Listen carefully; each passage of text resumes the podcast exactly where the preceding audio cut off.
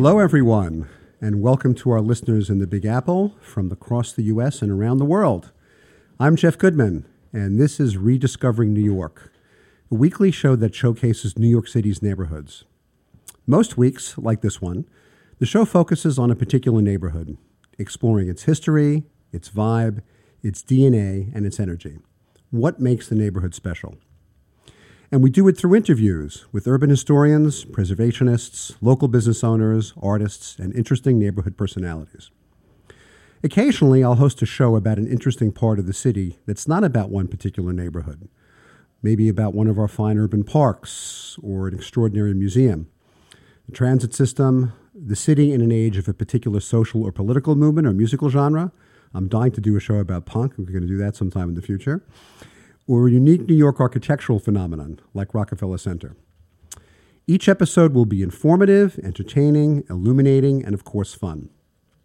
And each show will be available on archive and podcasts the day after the show airs. Well, this is episode eight, and it's our first episode in Queens, and we're going to be focusing today on Long Island City. And with the news recently on Amazon deciding not to uh, base a headquarters here in New York, Uh, the neighborhood has been in the spotlight, and we're going to explore Long Island City tonight. My first guest is Bob Singleton. Bob is a Long Island City, New York historian with deep community activist roots. Bob went to N Y U's Stern School of Business, and in his career held important positions on Wall Street and in corporate finance. As a board member and executive director of the Greater Astoria Historical Society, he's contributed to its significant growth and is often cited in articles and books. Bob is currently spearheading a project to establish a library and research facility related to Long Island City's rich history, and boy, is this history rich. Uh, a few interesting things about Bob's ancestry. Uh, his direct ancestor, Edward Hart, was the town clerk of Flushing. He wrote the Flushing Remonstrance, which was the blueprint for religious liberty in America. That was from sixteen fifty-seven, everybody. Uh, another ancestor, John Hart, signed the Declaration of Independence as one of the delegates from the colony, then became the state of New Jersey. Their influence on American history has led him to believe that a community only survives when it has multi-generational sense of pride in its heritage. Bob, welcome to Rediscovering New York. Hello, Jeff. Glad to be here. Um, we have a technical issue. Just a second. Ah, okay, here we are. Bob, are you there? I'm here. Oh, great. Oh, there they are. uh, one of those glitches, everyone. Welcome to Rediscovering New York, Bob. Um, thanks for inviting us. Now, you're not from New York originally, are you? Actually, I grew up in Pittsburgh. Um, I came to New York after school. Everybody that uh, likes to have a career in finance dreams of Wall Street. Uh, uh, very interesting background. I was at N Y U. I lived at one Fifth Avenue when I worked on Wall Street. I worked at one Wall Street. So it was a grad, uh, fabulous time. Um, but I discovered that my real love was New York City itself. Um, actually, what had happened is I bought a Dover book on cast iron architecture, went out to lunch one day and, uh, when I was working on Wall Street to look at buildings. And um, even though I came back about two and a half hours later, I really never came back. And that really became my career. The buildings, the community, the people of New York City. Wow. So was it finance that first brought you to the city? And uh, how old were you when you first well, came I, to Well, at that point, I was in my early twenties. Um, you sort of dreamed of, uh, you know, a career on Wall Street. Uh, I think anybody that gets, you know, goes into business, into finance, M B A, realizes that that's really the heart of, uh, you know, the American and international. Uh, the other thing, too, was that, that was a big time where things were getting international. And so Wall Street was the place to be. I actually got a job with the Industrial Bank of Japan, which was uh, um, the, ba- the bank that did sort of wholesale banking around the world. So it was really fascinating to be able to uh, see how um, oil tanker deals were put together and, and steel mills in places like Dubai and, and what have you. It was a fascinating time. Um, I was very privileged. I had a very good group of people to work with. Um, but after a couple of years of that, as I said, the allure of New York City just got to be so overwhelming that um, I decided to follow my heart, pun not intended, my family. Um, and I became involved in uh, the city itself. Um, and I started to um, put together a, a sort of a business uh, away from Wall Street, working with people that were in the arts. Uh, and back in the eighties, it was a fascinating period of time. Um, some new communities were being developed in places like Soho, the Meatpacking District, and parts of Breukelen. Um, most of the people that I had as clients at that time were um, people in creative, uh, either artists or writers or people that ran uh, shops, uh, did interesting artisan things. And it was a fascinating uh, change. I'm glad I did it. Um, and it was an absolutely um, uh, really interesting uh, addition to my, my job experience. Business, I think, is a fabulous opportunity for somebody to be able to see opportunities, uh, be able to take a look at things, put things together, and and invent new things. And it was great to be able to work with these people, um, and it was great for myself, too. And, and that was a transition into my current uh, interest, which is uh, the city of New York itself, its community, its, its neighborhoods, uh, how neighborhoods transform, um, and how we can help build new communities and build New York's future. Hmm. How did you become to? How did you become associated with the Greater Astoria, Astoria Historical Society? There was an informal group of us. Uh, we would get together uh, from time to time, walk through different neighborhoods, and, and, and share pictures or share discussions. And I had a friend of mine who lived in Astoria at the time, and uh, she had said that they had a historical society. I came to a few of their lectures. There was, at that time, there was a gentleman named Vincent Seyfried, uh, who was uh, considered to, to this day to be the dean of the Queens County Historians, as they call him. Man was a fabulous person. He was a teacher, uh, educator. He uh, dedicated his life to uh, his passion, which was communities and discovering interesting things. Um, I had noticed uh, for uh, a, a year or so that the organization had stopped meeting. And I went to um, the person w- that was hosting the organization, and he said that, uh, you know, it's sort of in a state of a, of sort of abeyance right now. And, and he said, would you be interested in helping revive it? And I jumped at the chance because, you know, at that time I realized that, you know, Long Island City was New York's third city. And unlike Brooklyn or Manhattan or New York City, this was a, an area that had a great deal of potential, a great deal of undiscovered information, and had the kind of history that could go toe-to-toe with any other part of New York City. And uh, since then, it's just been a fabulous, uh, uh, fabulous, something like twenty years in, in terms of being involved with this, these kind of topics. Been a oh. lot of fun. Oh, great, great. Our uh, listeners, uh, even though it's called the Greater Astoria Historical Society, the society also focuses on the history of Long Island City.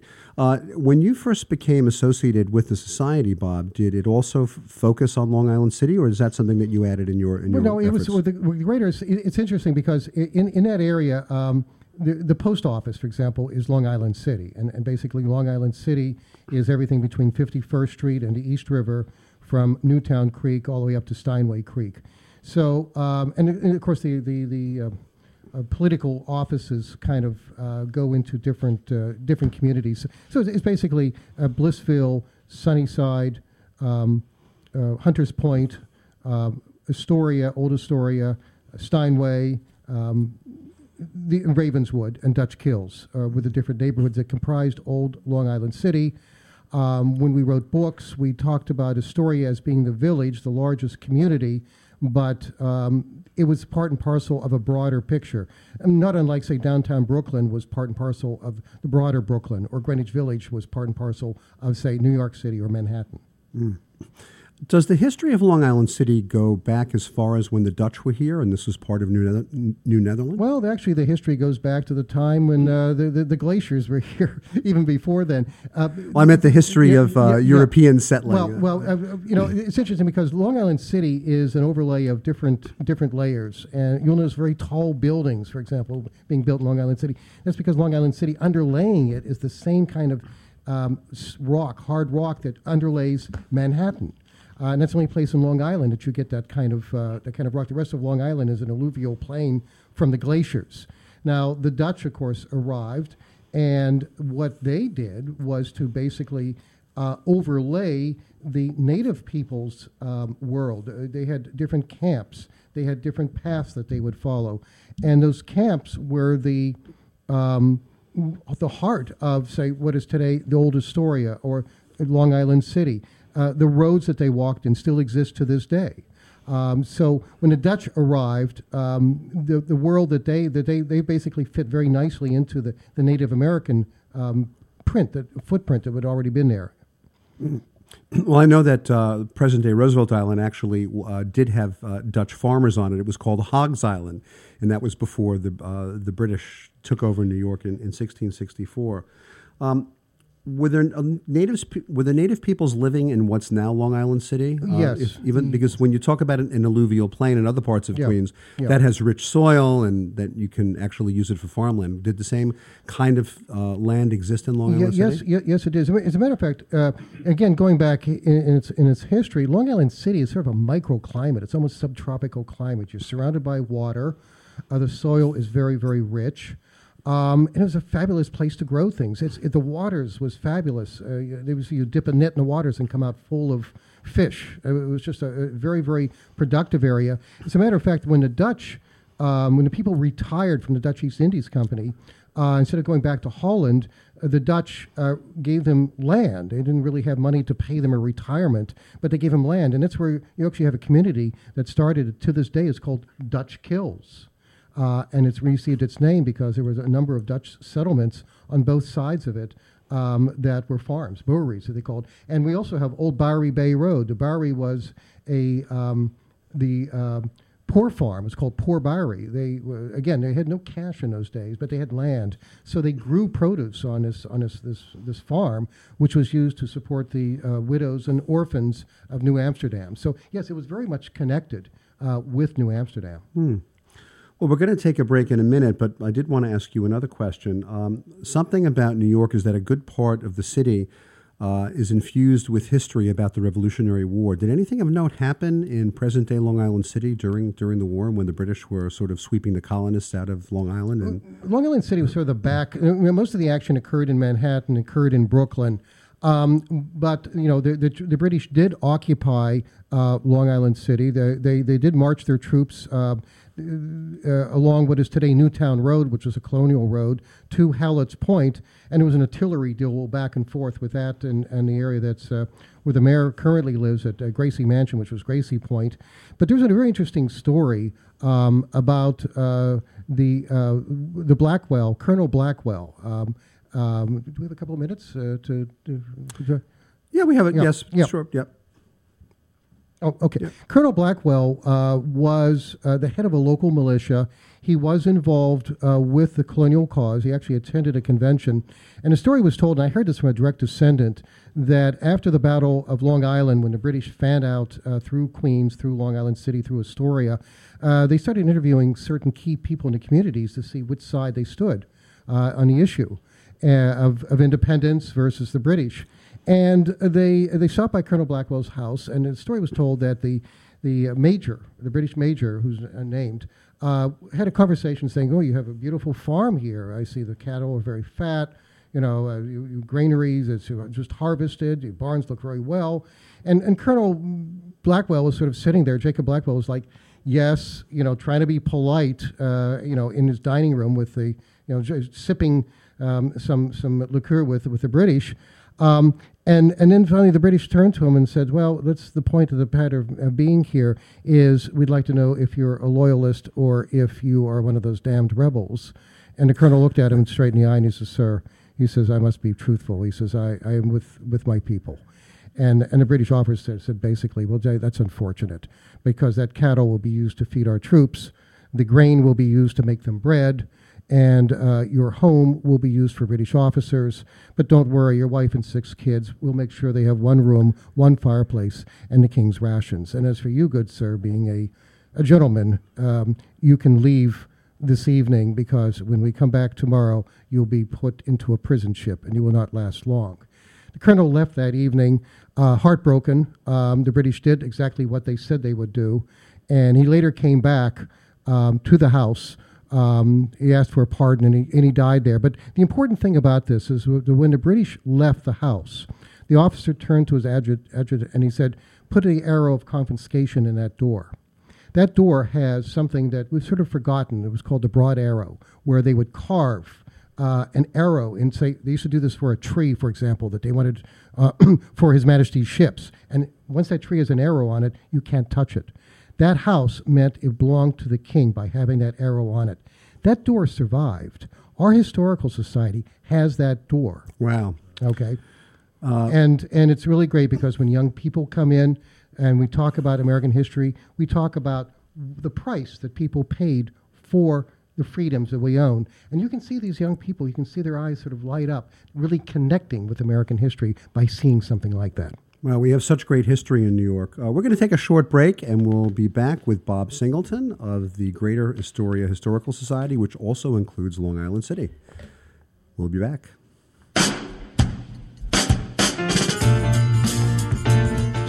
You're listening to the Talking Alternative Network.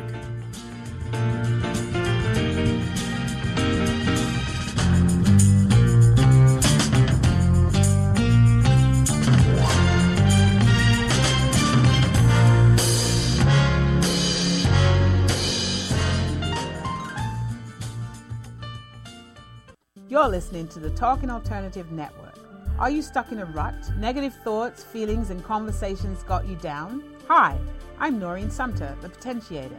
Tune in every Tuesday at nine to ten p.m. Eastern Time and listen for new ideas on my show, Beyond Potential, Live Life Your Way, on talk radio dot n y c. Who do you want to connect with? Are you an entrepreneur or intrapreneur looking to build your following? Welcome to our show, Follow, Follow Me Friday, Friday with Joan and Priya. Tune in every Friday at noon Eastern on talk radio dot n y c. We're, We're your digital, digital connectors. connectors. Woo, woo! What's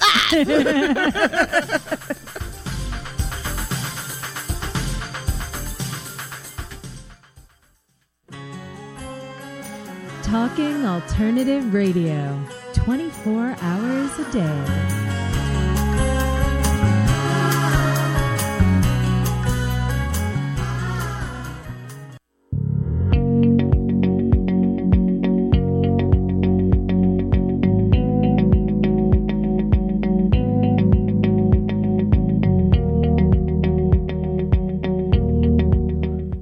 We're back. You're back to Rediscovering New York with Jeff Goodman. That's me. I'm Jeff Goodman. And uh, our first guest today uh, on the show on Long Island City is Bob Singleton of the Greater Astoria Historical Society. Uh, by the way, the, uh, all these great things that Bob is talking about in terms of artifacts, the society is in the process of moving to its new headquarters.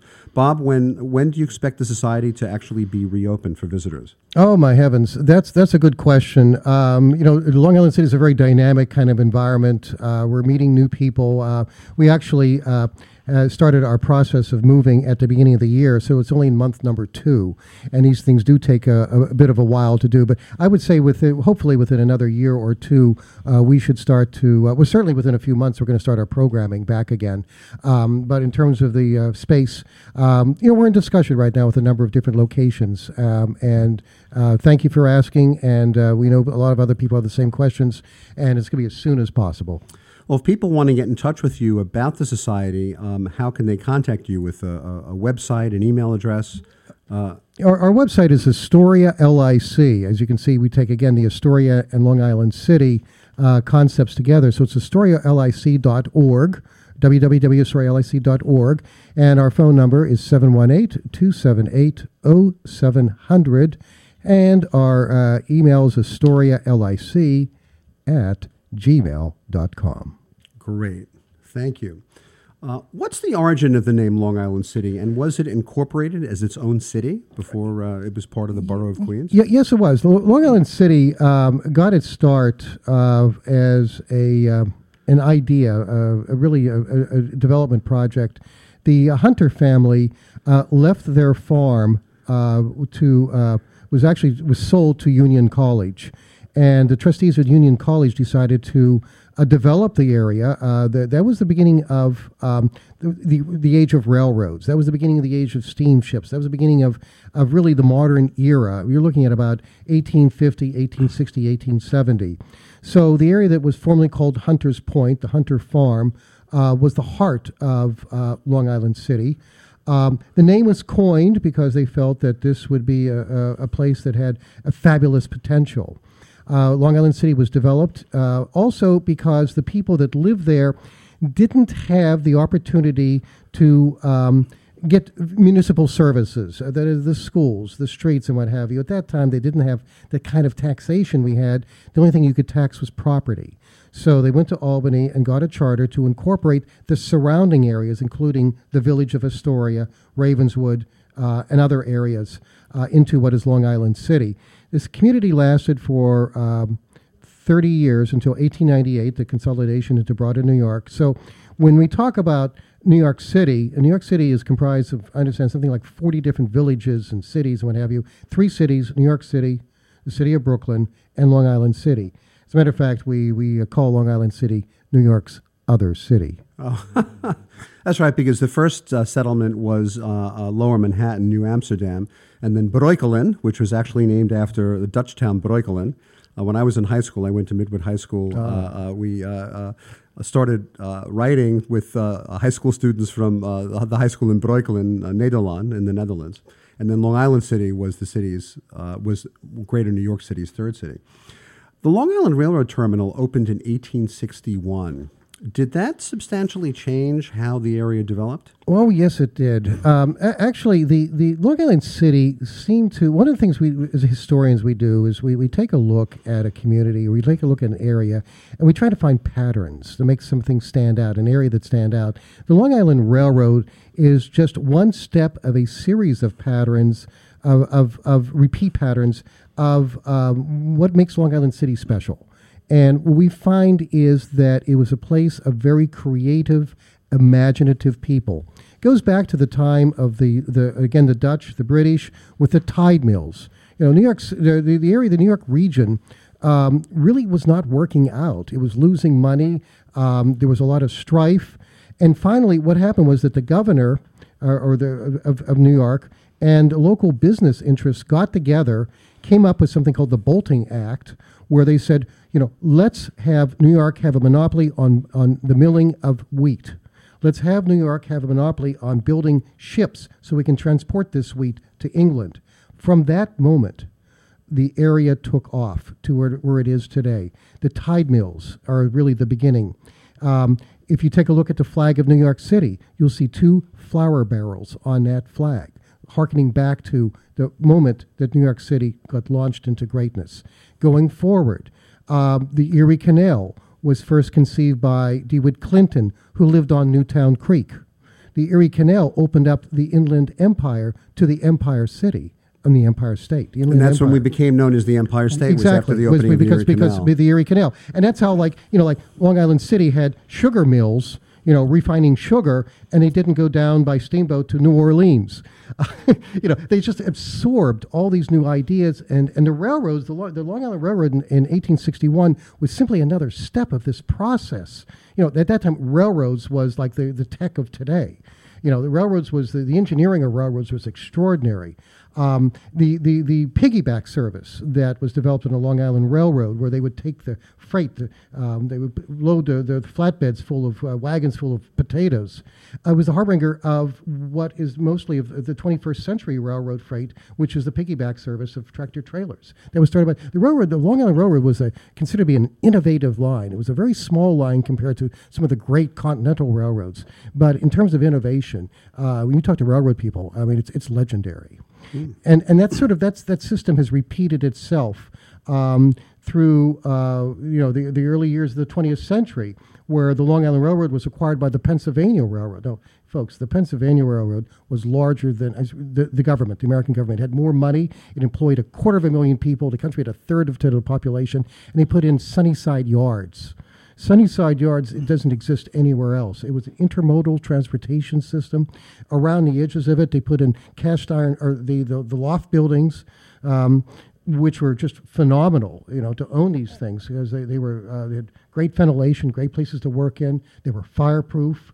They were connected through the railroad to the rest of the country, through the um, the Newtown Creek, to the rest of the world, water transportation. So what we have here is a series of events. You know, how often does lightning strike the same location? Um, and I don't think it's an accident. I think it's location. You know, the really great thing about location is uh, they say that creativity and location are the parents of innovation. And if you take a look at Long Island City, it's right across the river from Midtown Manhattan. And talk about a fortuitous place to live and to work. I can't think of a better place. And, of course, there was a ferry service uh, until uh, the uh, marvel of not not just Pennsylvania Station, but it was an engineering marvel at the time, to build those uh, uh, two tunnels with four tracks that was three miles long uh, from Long Island to uh, into Penn Station. Did the neighborhood uh, decline at all once that uh, that terminal really scaled back its operations with the opening of Penn Station? Well, it, it changed. You know, it's interesting. I, I read uh, an account. We we have the the more or the, the old newspapers, the Long Island Star Journal and what have you, and and it, it tells the most fascinating Um, area that you can find out about local history. It's not perfect, but if you have one thing to look at, it's it's historic newspapers. And I read a story of the last ferry. You know, I had two horses, two two teams of horses, and six older guys. It was basically on a you know a, a tour of what their what their what their youth was like. But you know, things evolve, things change all the time. And the fact is that Long Island City was right in the heart of the um, you know. The, the, New York City is a clearinghouse of ideas and of places and of things. Uh, somebody took a, a, a plane uh, back in the fifties and took a picture of Long Island City in its in when it was manufacturing peak. And I grew up in Pittsburgh, and I'm pretty familiar with things like steel mills and big you know manufacturing plants and what have you. Um, but I have never seen anything that resembled anything like Long Island City in terms of how well it was connected with transportation. Uh, well, how well it was connected with with uh, population. You know, not only did you have um, industry put into Long Island City, but you had fabulous housing for the workers. You had model housing. Uh, you had uh, planned communities around. You had Sunnyside Yards, or I mean, the Sunnyside Gardens. You had Matthew Model Flats. You had Jackson Heights. Some of the best housing built in this country in the twentieth century was built for people that worked at or near Long Island City in the in the, in the um, industrial areas. Well, we're coming up on a break in another minute, but I did want to ask you one other question. Sure. Um, how the openings of the fifty-ninth Street Bridge and the tunnel changed the neighborhood. Did the neighborhood change after the opening of those two? Well, yes, because, you, you, again, you did go from ferry into more modern transportation. You went through direct rail transportation. You went through, um, you know, you were connected with the highway system. Um, so it, it just, it's basically, it basically the, the area just evolved wi- as transportation evolved to, to new, uh, to new opportunities. Oh, okay. And one thing too, I have to say, when I, uh, when I was selling uh, a certain kind of uh, service back in the early eighties, I called on a lot of manufacturing uh, plants in Long Island City. I would drive up the, the B Q E, and there were still lots of manufacturing places, but those, uh, uh pretty much have gone by the wayside. Uh, Bob Singleton from the Greater Astoria, Greater Astoria Historical Society, okay, tongue-tied here. Yeah, it uh, it's been a real pleasure. Thank you so oh, much yeah. for joining Thanks. us, and uh, we will be back with our second guest after the break, and we will be focusing more on the present of Long Island City. Be back in a moment. You're listening to the Talking Alternative Network.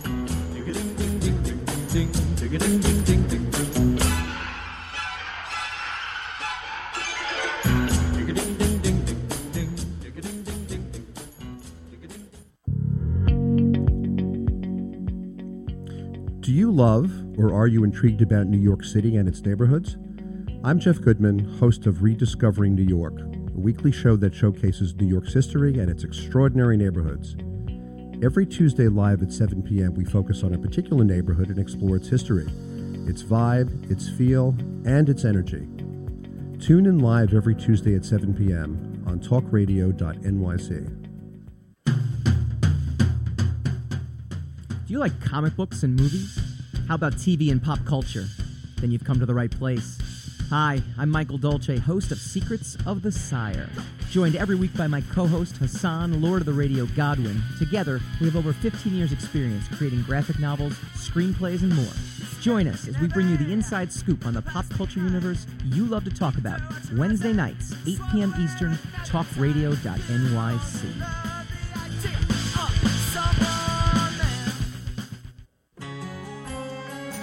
Talking Alternative Radio, twenty-four hours a day.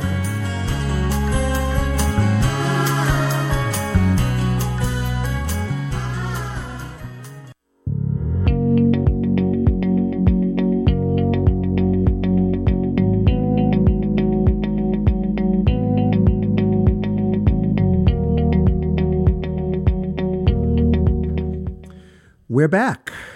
Support for Rediscovering New York comes from the Mark Myman team, mortgage strategist at Freedom Mortgage. For assistance in any kind of residential mortgage, Mark and his team can be reached at six four six, three three zero, four seven three five. And support also comes from the law offices of Thomas Siaka, specializing in trusts, estate planning, and probate administration. Tom and his team can be reached at two one two, four nine five, zero three one seven. Well, one thing our show is not, uh, even though we are going to touch on a little real estate in the second half of this, this show, is we are not a business show about real estate. But there is a good one, Good Morning New York, Real Estate with Vince Rocco. It's on Tuesday mornings live at nine a.m., and you can hear it at voice america dot com, and it's also available on podcast. You can like us on Facebook. Uh, it's Rediscovering New York with Jeff Goodman. That's me, Jeff Goodman. And also follow me on Instagram at Jeff Goodman N Y C. If you have comments or questions, or if you'd like to get on our mailing list, please email me, jeff at rediscovering new york dot n y c. Well, we're pleased to welcome our second guest, Robert Whalen, who happens to be a colleague of mine. He is Halstead's Director of Sales for our Long Island City office. And Robert's portfolio includes the comp- includes planning and strategic growth for the company and the entire borough, not just Long Island City. Like many of us in our crazy business, Robert didn't start out his career in real estate. His earlier career was in journalism. He led news bureaus in Atlanta and New York before assuming the post of executive editor responsible for daily operations of a national business daily. While Robert was a journalist, he worked his way through law school at New York Law, graduating and passing the bar in two thousand six. In early two thousand seven, Robert was recruited by the New York State Comptroller, Tom DiNapoli, to serve as his press secretary in the city and to assist with various policies and initiatives. In two thousand ten, Robert was assigned to work directly under the chief investment officer of the New York State Common Retirement Fund, where he helped manage investment operations, negotiated contracts, and also managed key relationships. But with an enduring love for all things New York, Robert inevitably found himself drawn to the inescapable excitement of New York City's real estate market, like me and so many other people, and I can certainly relate to that. Robert lives in New York and actually lives in Long Island City. And we welcome Robert Whalen to Rediscovering New York. Welcome, Robert. Uh, thank you for having me. Good to be here. Where are you from originally? Are you uh, a native New Yorker? I am. I am. I was born in uh, Jamaica, Queens. Ah, uh, Queens and, boy all around. Yeah, yeah, yeah. Um, and I grew up uh, I, uh, just outside of Queens. I grew up in Elmont, which is where the Belmont racetrack is. Uh, my family was in the horse racing business, and so that was a very convenient place for them to be. Mm. Um. What positions did you have in your career as a journalist? Uh, well, I, st- I started out as a, as a copy editor. I worked for a, a publication called The Bond Buyer, uh, which covers the municipal bond market. It's a, a national paper. I started as a copy editor. I went to, um, quickly became a, a reporter uh, covering technology.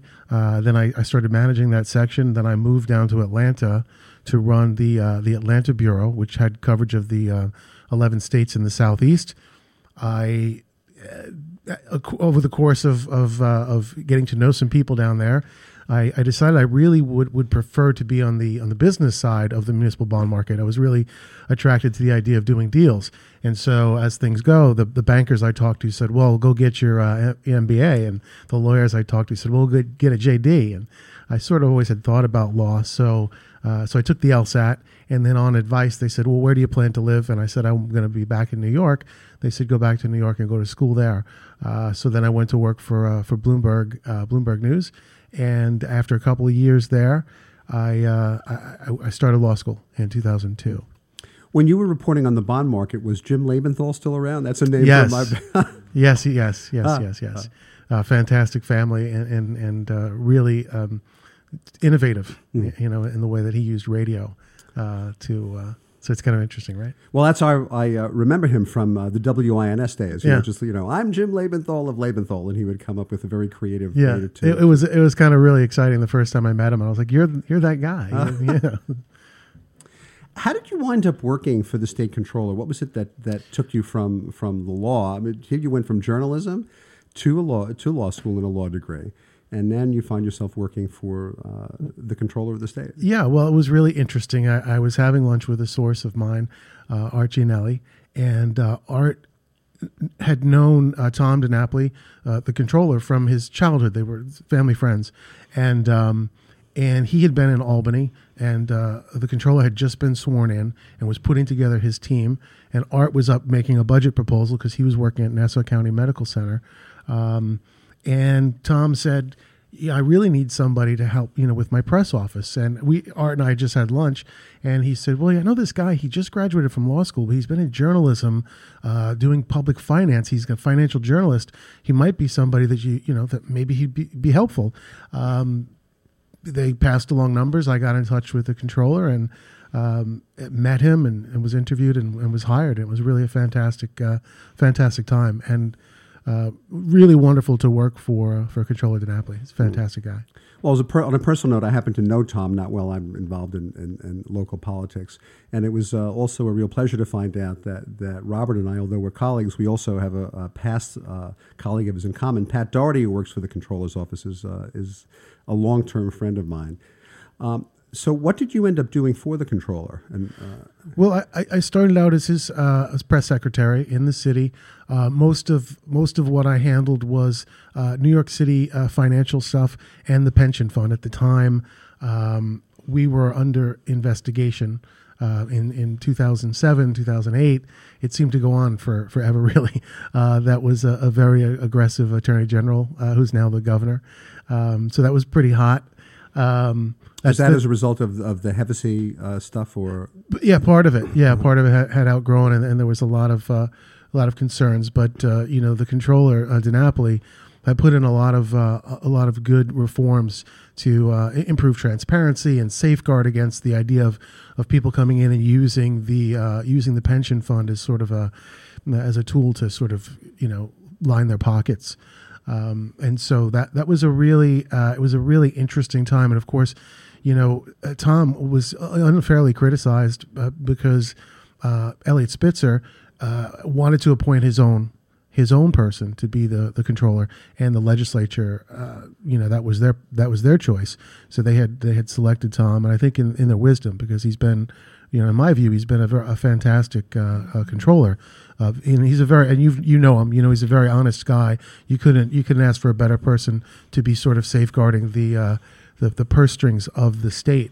Um, so so yeah, that's that's sort of how I got there and what I was doing. And then after he was elected, the first actual statewide election uh, in twenty ten, um, I went to work for the pension fund. I worked under Rodlin Etienne, um, and we did a, a lot of uh, a lot of fun things. Mm. So how did you get involved in the crazy world of real estate, Robert? What, yeah. what, what took yeah. you from uh, I don't know. Uh, uh, uh, helping the uh, uh, uh, the trustee yeah, of the city's yeah, pension funds to, to getting involved in real estate? Right. So um, so my my wife is one of the top uh, agents in Long Island City, uh, Jonna Stark, and um, back when she started her business, I guess she was about two years into it. Uh, our second child uh, was born in twenty twelve, and so her business took a little bit of a dip in twenty thirteen. And so when twenty fourteen came along, uh, we decided, uh, you know, I had I had had my time at the state, and it was time to just sort of get back into the private sector. And uh, and we thought, you know, let's work together and, and just really build the business back up. Um, and so we did that for, for a couple of years, and then I had a wonderful opportunity. We were actually recruited to um, to be agents at Halstead. They were opening an office, and uh, it, just the way things happen, I guess my resume came across the right desk, and someone said, "Well, this guy's done a lot of interesting things. He's he's he's run offices, he's managed projects, he's done a lot.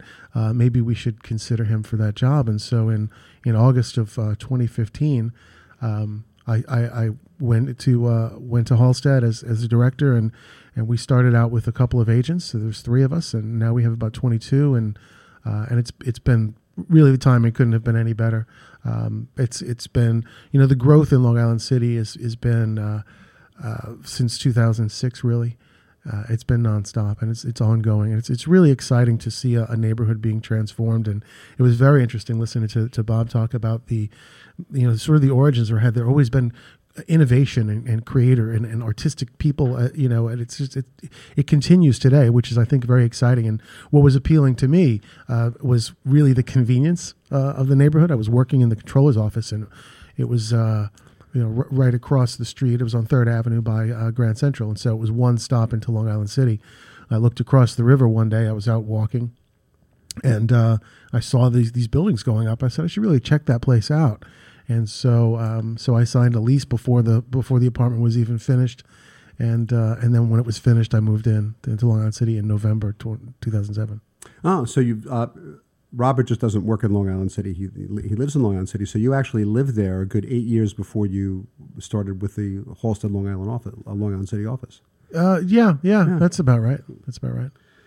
What do you like about the neighborhood? What is it that, that aside from being proximitous to uh, you know to Manhattan, what, what is it, was there something else that, that drew you to Long Island City? Was was well, something about the vibe? Yeah, the yeah. I mean the vibe. It's it's a neighborhood. You know, you, you really get to know you get to know your neighbors.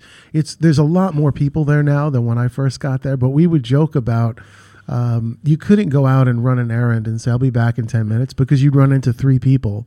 And I, so like forty-five minutes later, you know, John was like, where, where, where were you? And I said, well, I saw so-and-so. And then I ran into, you know, you know, all the people that we, and it was just, and you couldn't go out to dinner without, you know, sitting next to someone that you, you know, that you knew. So, um, it's a little different now, but it's still, it's retained its, its kind of intimacy. It's retained that familiarity, and there's a lot of like-minded individuals. We, you know, we, we like being in the city, but we also like to, there's something that happens when you, when you step out of the subway, you know, you just take a, you take a deep breath and exhale, and, and it's palpable, you know, and I, I mean, I've always felt it. Um, and, and now I, I was kind of surprised, but I, I couldn't think of a better place to be raising my kids. We've got the parks. And um, and now we've got plenty of shopping, but the, the parks are really fantastic. And for, for my son, for example, um, you know, to be able to look out at the waterfront and see, you know, the helicopters, there's trains in the neighborhood, there's ferries and boats, and there's so much activity. It's just always kept his imagination stimulated, and my daughter as well. Mm. And also, I'd like to say that uh, even though the tunnels uh, were built uh, more than one hundred years ago to Penn Station, uh, the Hunters Point Avenue uh, uh, station of the Long Island Railroad is actually still there. That's right.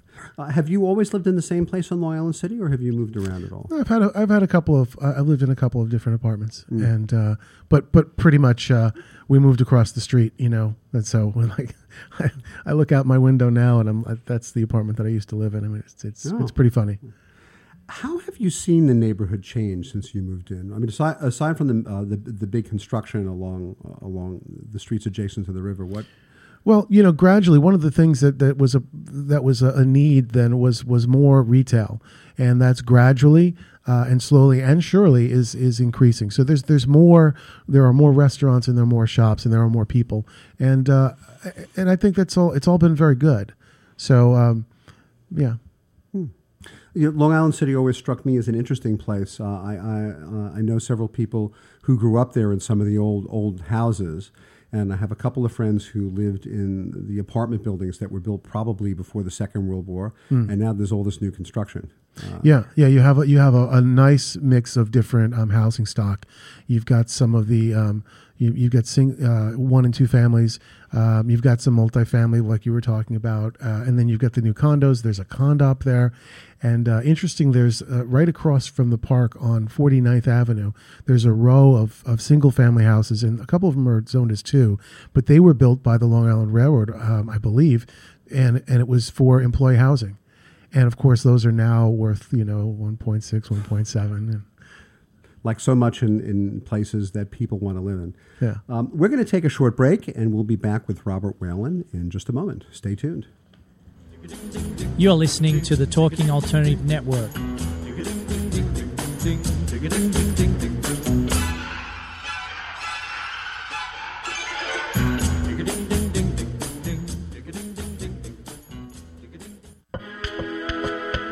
The best designs for your life start at home. I'm David Thiergartner, interior designer and host of At Home. Listen live Tuesday nights at eight p.m. Eastern Time as we talk to the very best professionals about interior design and the design that's all around us right here on talk radio dot n y c. Are you a conscious co-creator? Are you on a quest to raise your vibration and your consciousness? I'm Sam Leibowitz, your conscious consultant, and on my show, The Conscious Consultant Hour, Awakening Humanity, we will touch upon all these topics and more. Listen live at our new time on Thursdays at twelve noon Eastern Time. That's The Conscious Consultant Hour, Awakening Humanity, Thursdays, twelve noon on talk radio dot n y c.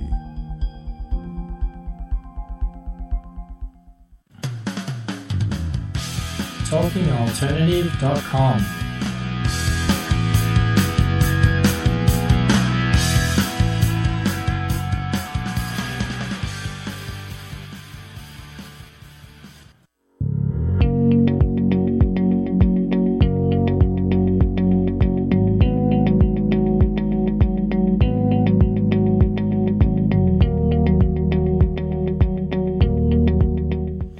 We're back. You're listening to Rediscovering New York with Jeff Goodman. That's me. I'm Jeff Goodman, and we're here with Robert Whalen, the Director of Sales of Halstead's Long Island City office. Uh, Robert, do you find that most of your buying and renting clients in, in the office already live in the neighborhood, or do they come from places, other places, and they want to move into Long Island City? Well, that's, that's a good question, and it's changed over time. Uh, initially... Uh, and I'm saying, you know, maybe twelve years ago, a lot of people were coming from, from Manhattan or other, you know, other parts. Some people were coming directly from out of the out of the state. Uh, as people have lived in the neighborhood, we're increasingly seeing people who are, have maybe been renting on the waterfront and some of those really nice uh, waterfront rentals. They're now buying. They've got the, they've got their cash together and they're committed and setting their roots down into Long Island City. So. So, you know, increasingly we're finding more and more people that are that are buying had been renting and living in the neighborhood. But we still get a fair amount of of uh, of people from, from all parts of the of the city, you know, and, and really from around the world. You know, we do have we have a lot of, you know, Queens is the most diverse place on the planet, and people are attracted to that. And so we continue to see a lot of interest from from uh, places in Asia and Southeast Asia. Queens is also the largest borough in the city. It's something like ninety square miles. And uh, I remember uh, someone telling me that there are more than one hundred languages spoken in the borough now. Yeah, I believe it. I believe it. Why do people tell you they want to move to Long Island City? What is it that, especially people who want to buy, what is it that they... that that it, that attracts them to, to the neighborhood? You know, probably the number one thing. I mean, they just and it's a it's kind of a, a big open phrase, but quality of life. They they want to they want to be able to. Well, one thing is you have the best view of, of Manhattan that you don't you can't see Manhattan when you're in Manhattan like the way that we see it from across the river. That's one thing, but I think that mostly it's that convenience. So, so many uh, employers are now in Midtown, and whether you're in Court Square, where you would come in, say, on you know fifty-ninth Street, uh, on on the N or, or the uh, the W, or whether you're closer to the seven train, you go right into Grand Central. That convenience, that's just to Manhattan. You've got the G that takes you down into uh, into Greenpoint and, and Brooklyn, uh, beyond. And uh, and then you've got uh, you've got the airports that are very close by, and also the Long Island Railroad. Uh, I'm sorry, Long Island Expressway is right there. So uh, and the bridges. So if you want to get out of the city or just out of the neighborhood, you can you can get out of there pretty good. So the convenience is, is a pretty good factor, and then the the lifestyle. Because in addition to the parks, which everyone thinks about the waterfront parks that we have, um, we've got we got a lot of uh, cultural uh, opportunities to enjoy as well. Not only do we have some of the uh, bars and restaurants that do stand-up comedy, they do uh, open mic, they do you know, sketches, you know, improv stuff uh, at Cave and Creek. Um, you've got P S one MoMA, and uh, and there's like even like ice skating. There's a there's a, a new uh, skating rink that's that's uh, they do it in partnership with the with the Islanders, where the kids can join and, and learn to play. And so like two hundred dollars, your kid gets all the gear, and they get eight weeks of skating lessons and hockey lessons. And then there's City Ice Pavilion, which is a pretty large um, ice skating complex, and that's all right there. And then we have a nice Y M C A, so which is a pool. There's a lot of really cool things that are that are right there, and it's easy to get to. It's very convenient. And they also have a ferry service now that uh, lights at several points in, in Long Island City and Astoria. Yeah, they have two lines now. So uh, and it connects to Astoria as well as Roosevelt Island, where you can go downtown.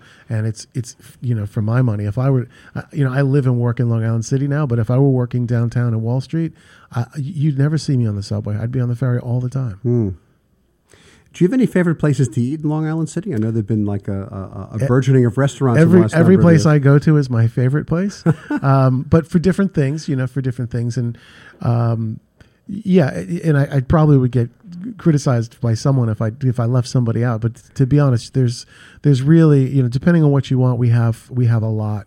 Um, we have a lot of it, and I'll just say this because it's not really in direct competition with anyone else. But, but uh, one of the things that we like to we like to pick up is there's a there's an Indian truck, uh, Indian food truck, on the corner of uh, Fifth and uh, and forty-ninth, mm. that's there in the evening, and they I think they have a restaurant in Midtown, and they bring the food in. And that's kind of a that's kind of a cool thing because we only have I think one other Indian place. So, do you have any advice for someone who's thinking about opening up a business in Long Island City, specifically a restaurant or a bar or th- that kind of a uh, sure a retail business? Yeah, yeah. I think I think the number one thing, whatever your business is going to be.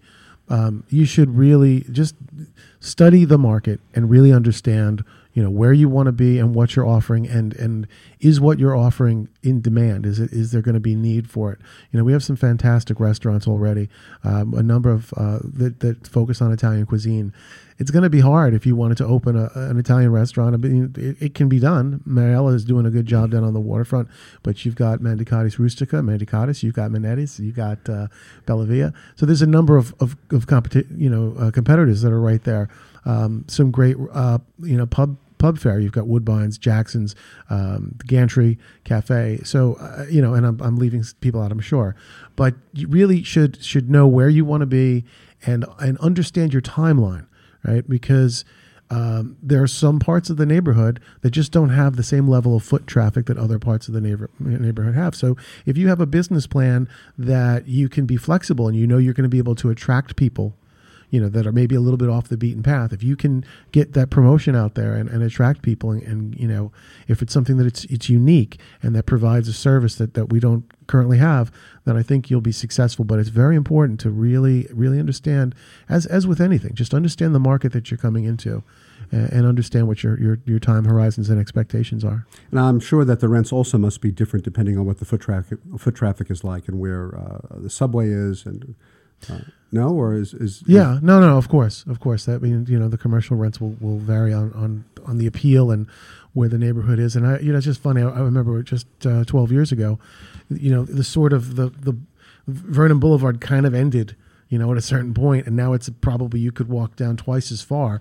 You know, the stores just didn't exist, and now it just continues and continues, and. Uh, You know that that was one of the things that we we kind of had expected when there was a there was a high profile business that was going to locate to Long Island City, and they decided that they weren't going to locate to Long Island City, but it would have kind of completed this uh, this kind of triangle that runs along forty-fourth Drive, Jackson Avenue, and Vernon Boulevard, um, which connects really would have connected and completed the neighborhood in, in a kind of a meaningful way. Mm.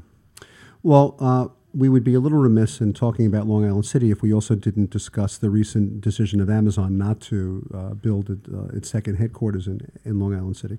You know, one thing that always struck me about about this whole, uh, the way this this panned out in the aftermath is that um, on one hand, you can say there was an expectation, all this pent up demand and good things, and then they weren't there anymore. Has has Is the atmosphere different now than it was from before Amazon made the announcement that that, that they were going to uh, establish a headquarters there? It is. It is, and it's actually it's been a very positive.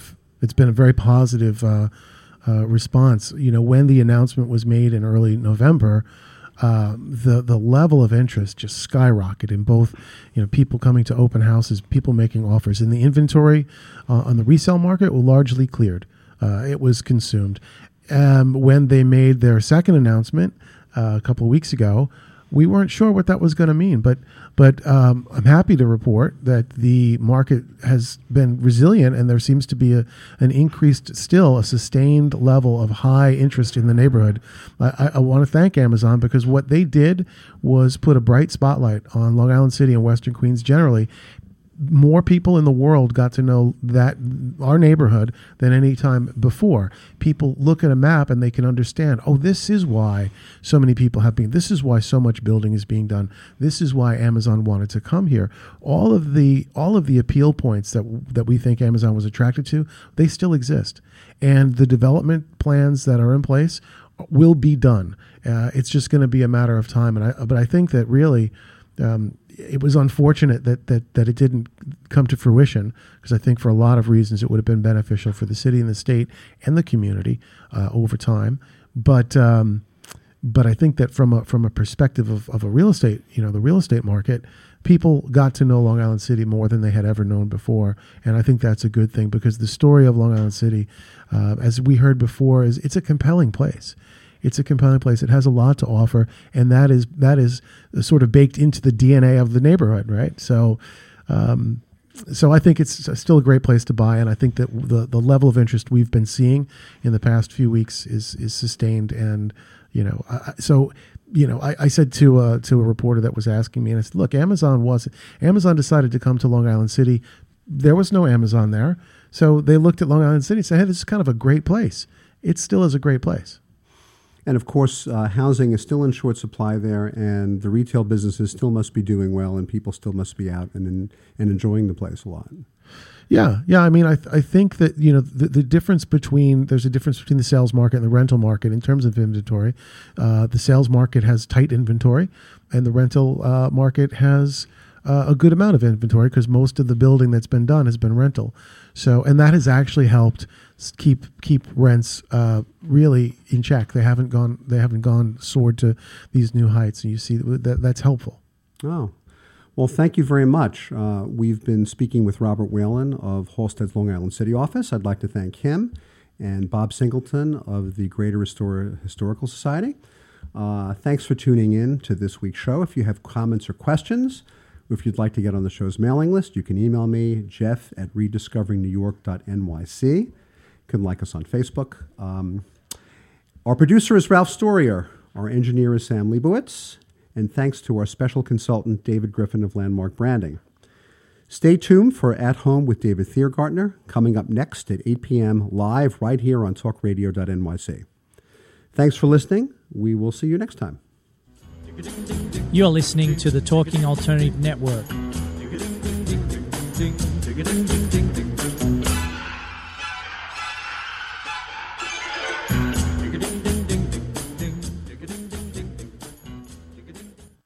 You're listening to the Talking Alternative Network.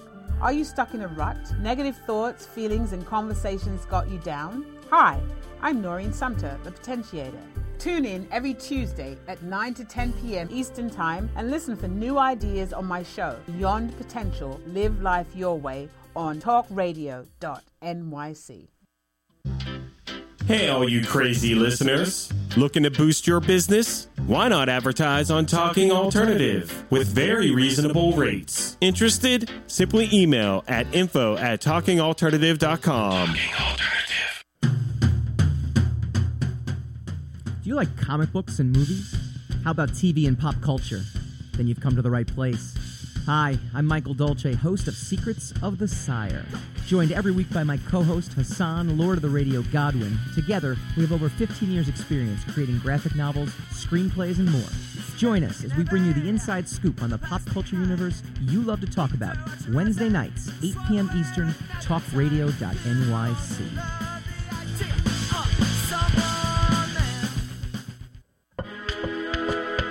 The best designs for your life start at home. I'm David Thiergartner, interior designer and host of At Home. Listen live Tuesday nights at eight p.m. Eastern Time as we talk to the very best professionals about interior design and the design that's all around us right here on talk radio dot n y c.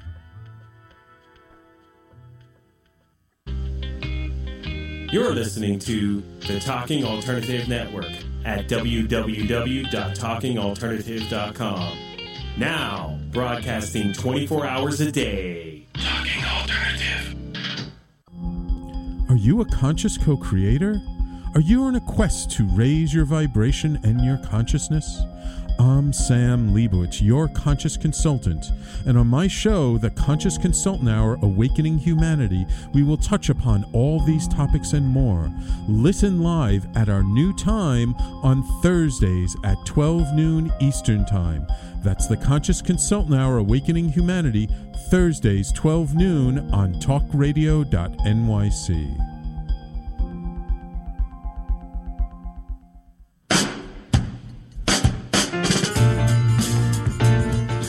You're listening to the Talking Alternative Network.